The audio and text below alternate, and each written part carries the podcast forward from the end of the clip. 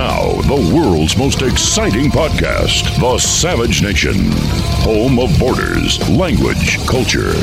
Here he is, Michael Savage.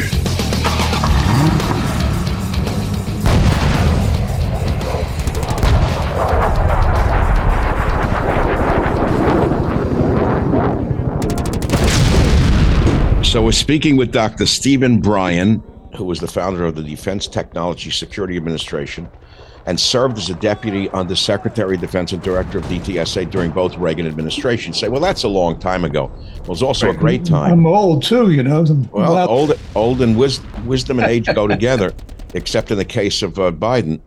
And Dr. Bryen led the Defense Department's efforts to halt the hemorrhage of Western technology to the Soviet Union and China and played a major role in halting the transfer of sensitive technology to Iran, Iraq, Syria, and Libya. That sounds like uh, a CIA spy stuff. Bryen currently is a senior fellow at the Center for Security Policy in the American Center for Democracy. He writes for Asia Times, Epoch Times, Newsweek, American Thinker, and is the author of five books, including Technology, Security, and National Power. You can follow his Substack, Weapons and Strategy. I was sent your article by my good friend Thomas Lifson, Huh. who, who ran the American American Thinker. Thinker. And I read the article and I said, Thomas, can, can you help me get in touch with, with Dr. Bryen? He said, I don't know exactly how to reach him. But the next day, he sent us a link and we reached you, thank goodness. And we're speaking with you. And you know so much about this. And um, this man knows what he's talking about. I've already given you the introduction to his amazing background. And, you know, it's not that I'm sitting here cheering for Russia. I want people to understand that before we begin. I'm not cheering for Putin. I'm not cheering for Russia. But I'm also terrified, having studied World War One, that we are being led into uh, World War Three by this uh, uh, border war between Ukraine and Russia. What do you think? Do you do you fear, as I do, that this could be and it is dragging the world into a war? yeah, absolutely. Yeah, I think that that uh, you know we've been playing chicken with the Russians, Mm. and and and the truth of the matter is that it's a powerful country with nuclear weapons and nuclear delivery systems. So push them too hard, and who knows what can happen. Savage. Michael Savage, a host like no other. Middle East on the brink, North Korea on the brink, Iran increasing its aggression, elections in Taiwan. Look, there's a lot of global instability as we ourselves plunge into primary season. How have you sheltered your savings and investments from potential major setbacks to the economy? You think it can happen here? It can happen here, but it's not too late to diversify an old IRA or 401k into gold. And Birch Gold Group can help you with that. Birch Gold is the only gold company I trust. As opposed to many other investments, gold thrives in times of uncertainty. It is an important part of diversifying your savings. Now, listen, here's how Birch Gold can help make it a part of yours. Birch Gold will help you convert an existing IRA or 401k into a tax sheltered IRA in gold. And it doesn't cost you a penny out of pocket. You want to learn more? Just text SAVAGE to 989898 for a free info kit. S A V A G E, text it to 989898 and you get a free info kit. It costs you nothing. Just text SAVAGE to 989898 with an A plus rating with the Better Business Bureau, countless five star reviews, and thousands of happy customers. I encourage you to arm yourself with the knowledge of diversification through precious metals. Protect yourself. Text SAVAGE to 989898 and claim your free info kit. Protect your savings with gold. Do it now. Text SAVAGE to 989898. Thank you very much. Birch Gold is the only gold company I trust. Text SAVAGE to 989898. Ukraine's President Volodymyr Zelensky has announced he has sacked the commander in chief of the country's armed forces. That news just coming into us because the dismissal follows weeks now of speculation over General Valery Zaluzhny's future after the leaders became embroiled in an argument over strategy. But why are the, the you know, I keep saying why. Aren't there any people with any sense of history and reason in the Biden administration who can knock some heads together and make this come to an end? Well, it's hard to answer that question because I'm very uh, despondent about the Biden administration's attitude about this. Mm-hmm. I don't see any any anyone that has said anything much of common sense. Mhm. The best was is Admiral Kirby in the White House. I think he's fairly decent, but nothing good from the Pentagon, nothing good from the State Department, nothing from the White House. Otherwise, Well, even most recently, they said we're committed to to to uh, Ukraine again. That's all we keep hearing. The same homily out of uh, Animal Farm. You know, committed to Ukraine, committed to Ukraine, committed to Ukraine. Whatever it takes, whatever it takes, whatever it takes. Right, Your right. article, your article was amazing. Regime change is coming to Kiev by Stephen Bryen and Substack, and um, you open by saying Zelensky staked his reputation on Avdiivka and wanted it held at all costs. He fired his overall commander Zaluzhny. What's interesting here is Zaluzhny is extremely respected amongst the troops and in, and in Ukraine, correct? yeah, yeah, and and in Russia, And in Russia. yeah, they think he's a professional. They they uh, respect him. They don't like him, but they pers- they respect him. So who's pulling Zelensky's strings? I mean, I, I've read all sorts of conspiracies that he's just a puppet of the Azov battalion and things of that nature. What do you think, sir? Well, I think he's depending on Washington 100% Mm. uh, for his survival. So he is not going to bite the hand that feeds him, and he's doing what Washington wants him to do. I think that's the bottom line. Well, what does Wa- you, you say? Washington does not want a deal with the Russians. Right. All its focus has been on handing Russia multiple defeats, squeezing the Russians dry, and replacing its leader Putin. And uh, Mhm. and what you're saying is the reverse may happen. The regime change will not come to Moscow, but to Kiev. Yeah, and, and not because of a, you know not because of Washington, but because of the, the lost battle uh, at Avdiivka, which is a terrible battle, and it has uh, it has created a situation that's very grim for Zelensky, very grim. How, when you say a terrible battle, you know we are starved for war news here in America. It's such propaganda. It's hard to see any footage. It's hard to believe in this day and age that we see almost no video footage of the carnage. There's tons of footage, but it's all in Russian or Ukrainian, mostly Russian. You mean they're showing the war footage? Oh yeah, I mean you can get it on Telegram, the Telegram channel, uh, and some of it you can get on YouTube, but most of it's on Telegram. I had I had Colonel Macgregor on several times, and he he estimates by his sources that the Ukrainians have lost over six hundred thousand men. Is that tragically true? But they've lost a lot. I wouldn't put a number on it because there is no number. Mm. Uh, nobody has any reliable statistics. hmm And so, you know, the Russians don't publish statistics. The Ukrainians, when they do publish them, are smoke and wind and mirrors, don't mean anything. So I just ignore it. I mean, what I think the results is what you look for. What happened? Who won? Who lost? That's stuff you can understand. But in terms of numbers, we don't know. I said to him, I said, Colonel Macgregor, how do you co- how did you come to that figure? And he said, by satellites that overfly graveyards, the new graves, things of that nature, that, that, that kind of thing. Okay, but let's say it's a tragic loss of human life in either case. Well, there's no doubt there's been an expansion of graveyards on both sides. Well, you know, that brings me to, to the next question. Putin is not, I don't think Putin is uh, tremendously popular in Russia as a result of this war. Is that correct as well? Well, if you go with the opinion polls that have been published in Moscow, uh, that's not correct. That he's pub- very popular. Um, my gut says not so much. Mm-hmm. Because people are afraid to say what they really think in Russia. Well, they can't. I mean, you know, if you end up if you oppose the war, you end up getting arrested. wow. So it's tough there. Wow. That's awful. That's so it's a total. Say, well, same thing as in Ukraine. If you speak up against the war, you're going to get arrested. how can we say that we're supporting democracy? How does Zelensky have the audacity to get up and say we're supporting democracy when he has canceled elections and closed down the Russian Orthodox churches in Ukraine? How can we say we're supporting democracy? It's called chutzpah. I'm aware of that. I ran from it in New York many years ago. okay, well, I mean, that's what you're looking. it looking was too much chutzpah for me. I had to get away from it. so I can impose mine on the poor people on the West Coast. Uh, where there was less less competition.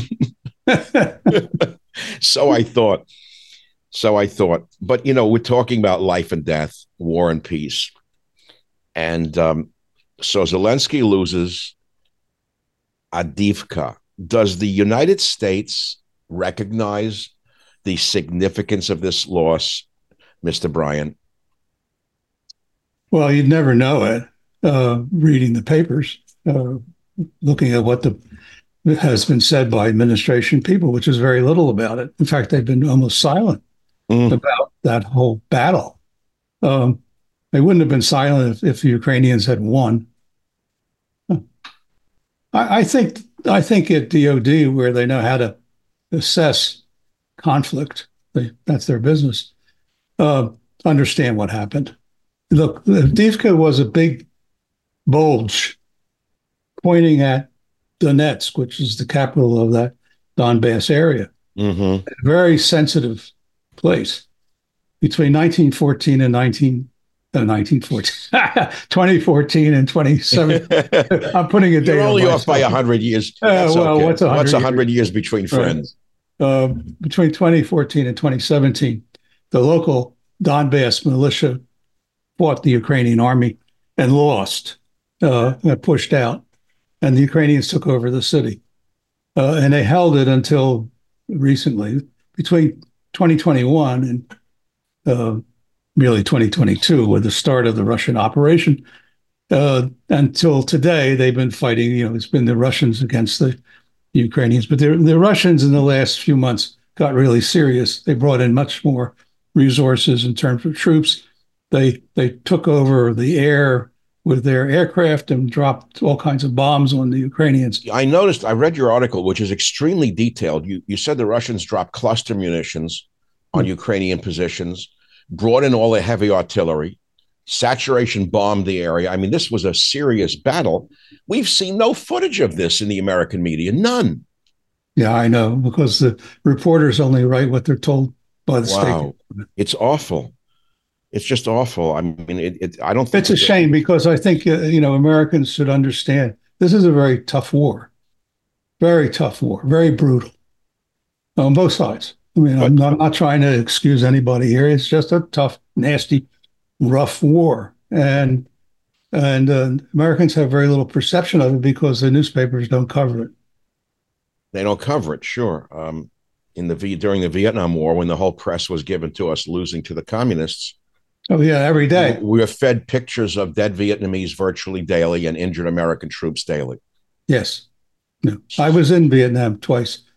In 74 and 75. I saw it firsthand. You, you were fighting down there? No, I was not. I was working for the Senate Foreign Relations Committee and I was sent there to assess uh, the war.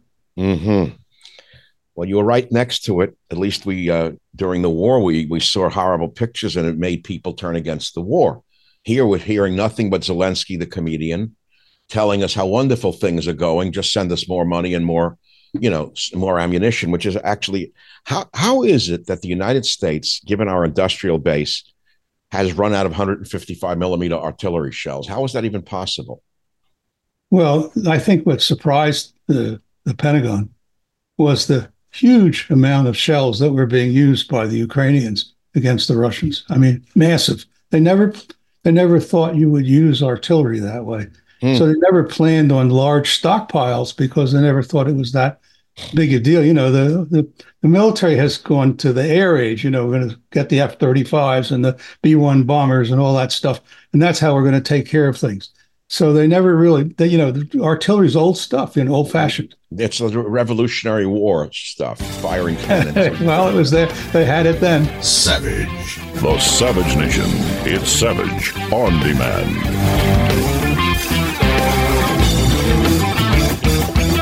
Okay, so we gave Israel, I understand, also just absorbed an enormous number of our 155 millimeter. In yeah. fact, I, I read, and maybe I'm mistaken, that many of these 155 um, artillery shells were diverted from shipments assigned to Ukraine to Israel after the October 7th. I heard that too.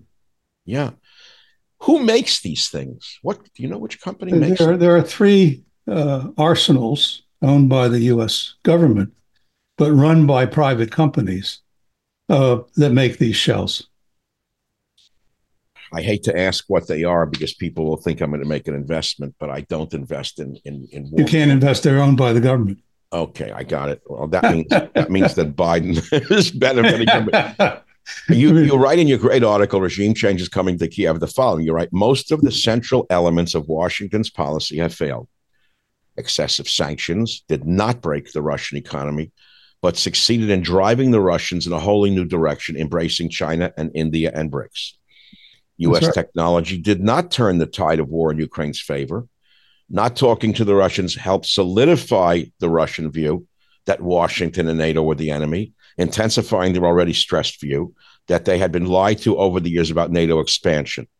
So everything that these geniuses under Biden, mainly Blinken and that other one who looks like out of the Laurel and Hardy movies, he always reminds me of Stan uh, Stan Laurel, the other the director of national intelligence. I, I don't understand how these people wind up in these positions, but it seems everything that they told us was happening went the other way. When did they come to recognize that they failed? Never. My best guess. I mean, that's a great question. You know, you you, you got your finger on a very important question. Uh, my guess is that Biden doesn't want to concede anything to the Russians during the time he's running for reelection. Mm-hmm. Because it'll look like Afghanistan. Okay, got it. Uh, so when will this happen? If after an election, all the way next November? Oh, or next January. Oh my God. It's, it's terrible. I mean, it's it's not you know it's it's not in the national in the U.S. national interest to tie elections to our security. Security comes first. Well, what bothers me amongst everything else, in, in addition to the fact that the Ukrainians have lost an entire generation of young men, which is what they've, I don't see how this country ever survives after this. Whether the loss is 200,000 or 600,000 is irrelevant. Uh, in addition to the eight or nine million who have fled the country and are oh, it's more. N- more than nine, 10 Much million more, people. yeah. Nine, 10 million people have fled. They've moved to, to the EU, to, to Poland and other countries. How does that nation ever revitalize, if ever? Do you, you know, in a broader picture, can they ever become a wholly a whole entity again, uh, called a nation of Ukraine? Well, an awful lot has been destroyed along the in the eastern part, uh, from the north to the south, and then along the Sea of Azov over to Kherson. A lot has been destroyed. So there, there's unless there's some financial way to repair it, uh, from a physical point of view, it's just a lot of destruction. But you know, uh, Stephen, I'm reading that very many of these American companies that have been pushing the war are lining up for the uh, repair of Ukraine, the rebuilding sure. of Ukraine. The very companies that are destroying it and have destroyed it are lining up saying, "Yeah, we're ready to rebuild Ukraine." So are the German and the French and the British companies. They're ready to re- start rebuilding Ukraine. Yeah, because they figure the government will pay for it. Oh my God! Make money. Just, just no end to the greed and the insanity you would think in this age of the internet, people would be aware of this. And there is a certain, a certain large percentage of the American population, I wouldn't say the majority, that understands Ukraine is a corrupt nation run by a corrupt stooge. And he's not George Washington or Winston Churchill all wrapped up in one uh, little package. But that's not to say that we are supporting Putin. I have to go back to the primary point. But you know, you could argue that Putin was forced to act against Ukraine. I mean, I've read all of the stories going back to 2014. I, I know that Zelensky, tell me if I'm mistaken, you, you're the expert on this. Okay, my narrative in my brain is that Zelensky was a comedian or an entertainer who ran on the platform of peace. He was a peacenik. And right. the Ukrainians did not want war. He said he would not seek war with Russia. He would not permit NATO to uh, to uh, uh, put weapons on the border with Russia. And the Ukrainians loved him because they wanted a peaceful guy to run the country. They didn't want war. Is that that's more correct. or less how it? That's exactly right. Okay, so that's my little narrative. Okay, so the next thing we know is Zelensky suddenly becomes, in his own mind, a combination of Winston Churchill, George Washington, uh, Napoleon, whatever, all in one, wrapped up in one, and he's never and a great Democrat. Yeah, and he's never had so much fun in his life. You would think with all that power and money, he'd buy himself a decent suit, but no. the same uh, green undershirt, thinking that he's a combination of Fidel Castro and Che Guevara, which I don't understand. He really ought to get somebody advising him that that act isn't playing here anymore. We're tired of him. And, you know, since we're tired of him, are the Ukrainians going to replace him no matter what happens, do you think? Well, I think he'll be replaced, but I don't think it'll be through democratic process. That's a loaded statement. there aren't any elections. So they're under martial law. And, you know, you could have elections in, under martial law, but they've they won't. Uh, they, they've already passed legislation that says you can't have elections. So the, par- the parliament, which is called the Verkhovna Rada, can't be reelected, and the president can't be reelected or elected. So the you know you can't change anything that way. Uh, so how can you do it? Someone's going to have to do it like they did in 2014. 2014, they drove Yanukovych, who was the president of Ukraine, out of the you know out and out of the country. He's in Russia now. Oh, uh, yeah, he gone. Uh, that wasn't a a democratic process. It was a, a mob process through you know so-called Maidan revolt. Savage, the Savage Nation. It's savage, uncut, unfiltered, and raw.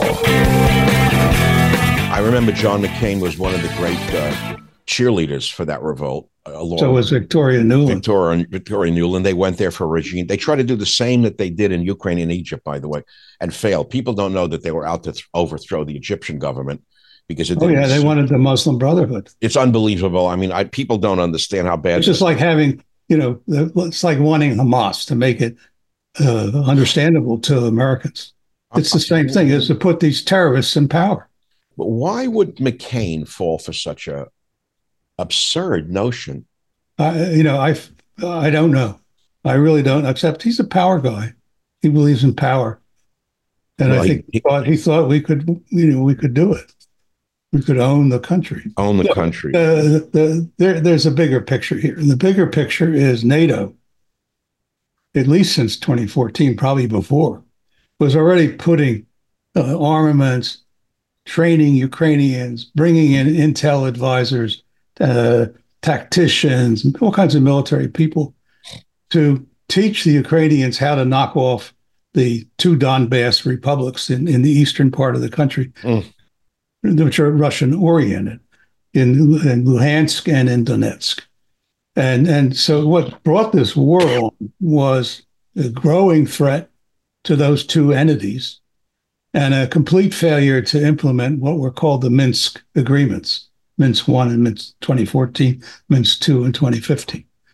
Uh, but Zelensky uh, eventually wouldn't implement them. Prior governments wouldn't implement them. Washington didn't want it implemented. And most of all, the, the, the guys who organized it, the French and the, the, the Germans, didn't want it either. Mm. What, they, what did not really, want, they, did, they didn't want peace. They didn't, they did not.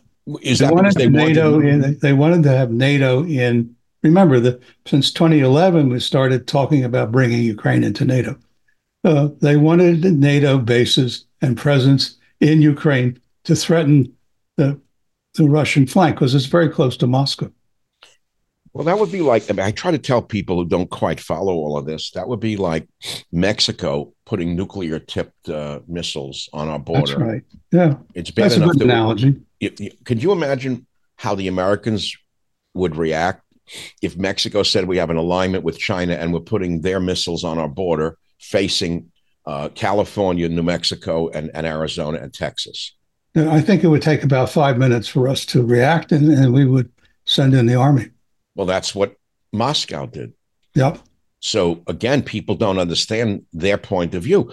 This demonization of Russia I remember it began under Hillary Clinton, incidentally, from my, again, I'm not the historian that you are. I remember Hillary Clinton started banging the war drums, calling him a dictator, a Hitler. This was a long time ago. Yeah. Why does Hillary Clinton have such a vendetta for, for Putin, in your opinion? I, I don't know the answer to that. I am not a great follower of Hillary. I get it.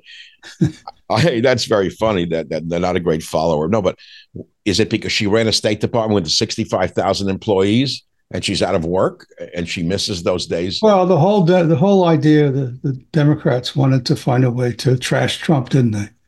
So Yes. So they had this Russian conspiracy. I see. They manufactured it. I think that's pretty clear now. And and you know they went after him that way. They're still going after him in the courts and a lot of other ways, but that's their that's their game. You also write in your article, Dr. Bryen, that if any organization in Ukraine fits Putin's description of Ukrainian Nazis, the Third Brigade is the premier example. People right. don't understand that when the Russians talk about Nazis, it's not symbolism to them. They remember in their DNA battling Hitler's armies and almost losing their nation, saved, saved both by the winter and by uh, uh, the attrition of, of, of troops and whatnot. But Twenty almost- million Russians died. how many Twenty million. in World War II? That's right. People don't know that four million Russians died in the last four months of the war to take Berlin. They threw everything that they had left Absolutely. at the Nazi resistance that was left in the rubble of Berlin. And this leads us to the Russian mentality, which is they will fight to the last man in a war. They they fight a war of attrition. They're willing to suffer almost unlimited losses. Isn't that more or less tragically true? Yeah, I don't like to call it attrition because it kind of suggests that they're just going to wear the other guys down. And you know, Oh. I mean, they they captured um, Berlin. Remember, you know, they were the first ones there, and they Yes. took it uh, and saved us a lot of deaths. I mean, it's really, you know, one of the things that's really troubling to me, uh, both as a political scientist and a historian and someone who follows all this, is the Russians really saved our asses in World War II. There's no doubt about it. Uh, without Russia, we couldn't have won the war. It would have been impossible. The American people would have said, no, no, no. It's in Europe. To hell with it Mm-hmm. um, but made it possible. And look, all my family fought in that war. Okay, my uncles, and father, oh, all In, in as American troops, I as American soldiers. not as Russian soldiers. Okay. I don't think so. Although No, I have family that was in was in Ukraine, uh, but I think they all either all got out or they were all killed in the Holocaust. But uh, but no, I don't think any of them would, would be in the Russian army. But uh, even if they were, by the way, just speaking of that, because it's a forgotten item, there were 500,000 Jewish soldiers fighting in Russia for the Russians in World War II, Jewish soldiers who were Russian fighting for Russia. for, for Russia. People don't recognize that as a fact. That's right, and a lot and a lot of Russian Jewish officers, including uh, generals and admirals. Well, And more than that, the, the Russian defense industry was saved largely by uh, Jewish uh, uh, businessmen. I'll call them businessmen.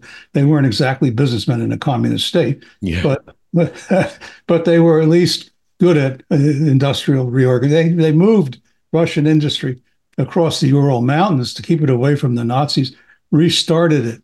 Uh, that's where the tanks there are made even today, and and and that was done largely by Russian Jews. was Zhukov Jewish? No, No. Who were the leader leading of the, the Russian command commanders? Who ha- uh, I'm just interested myself. I don't have a fast name Oh. for it. But I, I I- it's a very interesting story unto itself because all we hear about Russian Bolsheviks and communists, but we never yeah, well, they weren't either. I mean, they were just people who, who you know, were was a drafted Jewish in the population right. They had they had to do it. It suffered badly at the hands of the Nazis. And and so, the, as you said, the, the Russians are are very sensitive to anything that resembles Nazis. And the Azov Brigade is Ukrainian version of Nazis. So again, when Putin says he wants to denazify Ukraine, he's referring to the Third Brigade, which is renamed, rebranded as the original. It was originally called the Azov Battalion, and their That's right. and their insignias are that of a modified swastika, That's correct. and we don't And see they, they use the Wolfsangel uh, symbol as well on their patches. Could you, Russia shed didn't- some, could you sh- shed some more light on the Nazi sentiments in these ultranationalist military units? Well, the yeah, I mean, to give you some idea, the, it was formed in 2014, Azov Brigade. Hmm. The initial leader was a guy named Andrei Beletsky, uh, who was prior to that the head of something called Patriots of Ukraine, and uh, also the Social National Assembly, which was another fascist group. Uh, it attacked all kinds of minority groups in, in the country Russians, uh, gay people, uh, not just uh, uh, Romans. these are these are gypsies. Um, they went after all of them. and they were known to be really rough and dangerous. And Jews. They did. Oh, yeah. So, so now, you know, now they say they're all for the Jews because Zelensky's Jewish. Yeah, no, I've seen that. That they're very clever. Stupid, they're not. Oh, right. They chose a Jewish comedian, a liberal Jewish comedian, to lead the war against Russia, which is very clever. It was. And, people, and, the head of the Azov brigade is called the Belivozh, which means white ruler.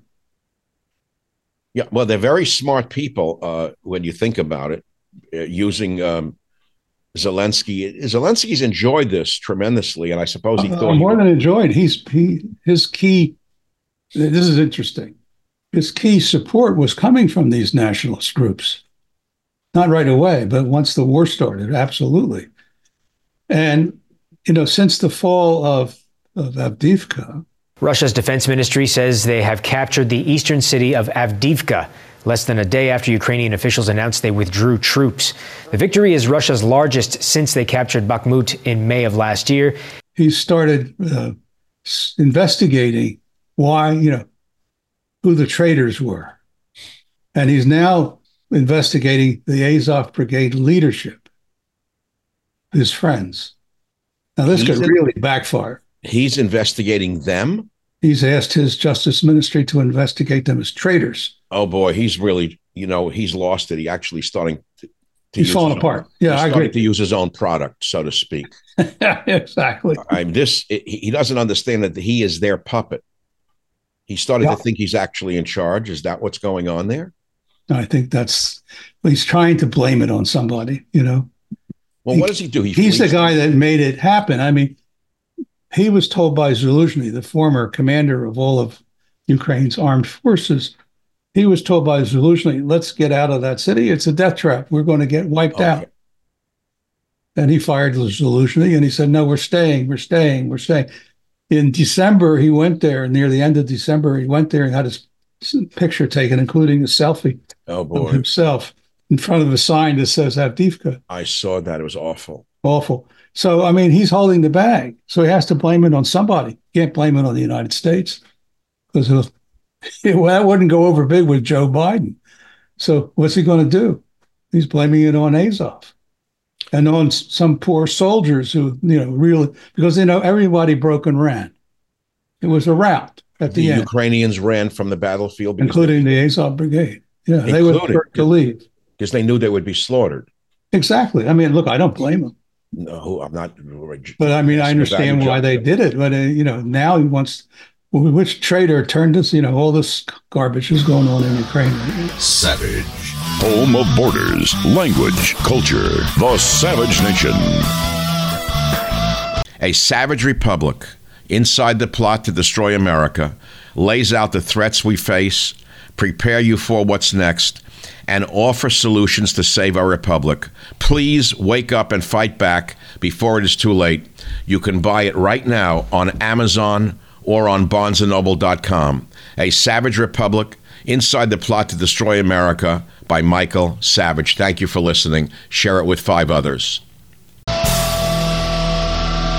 So now that Russia's captured this critical bulge, it's like the Battle of the Bulge in a way. I mean, exactly, it's exactly what it is. Okay, so the the Germans had come through the bulge, then they were counterattacked, and the Allies at great cost pushed them back. I had that two uncles the, marching right up there.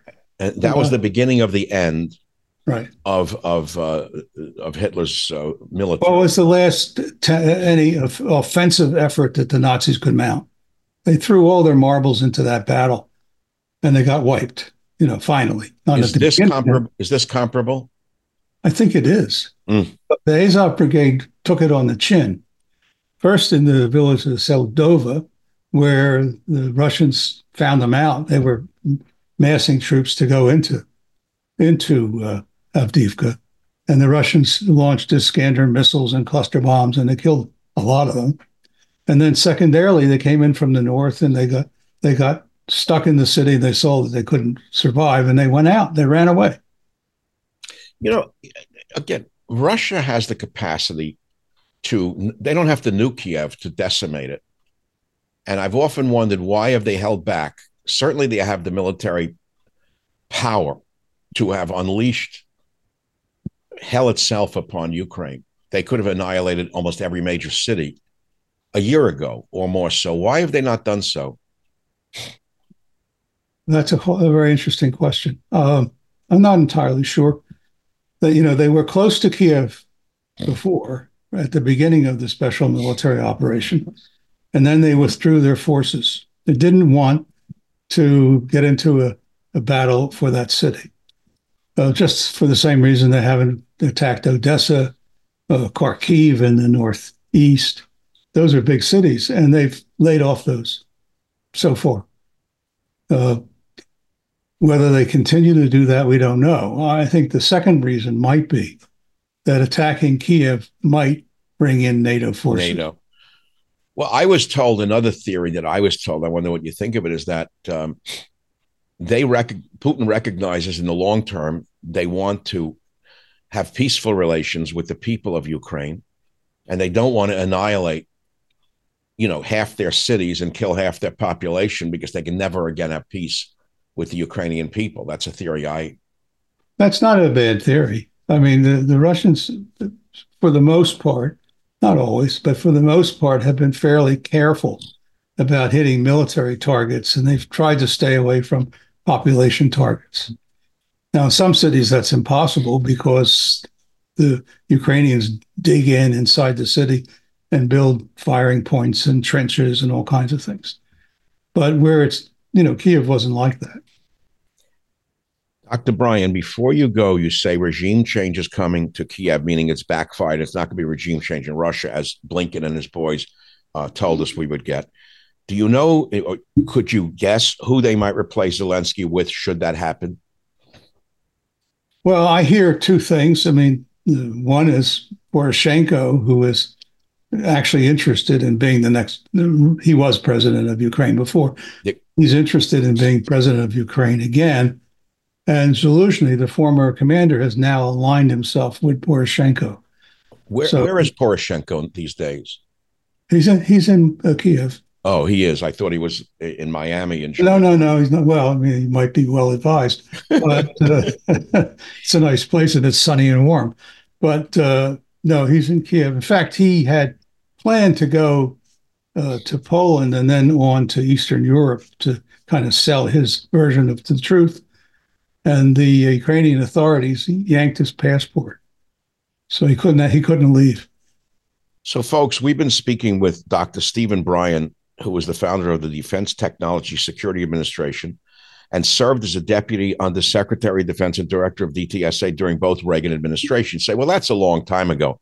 Well, it's also a great time. I'm old too, you know. I'm well, old, old and wis- wisdom and age go together, except in the case of uh, Biden.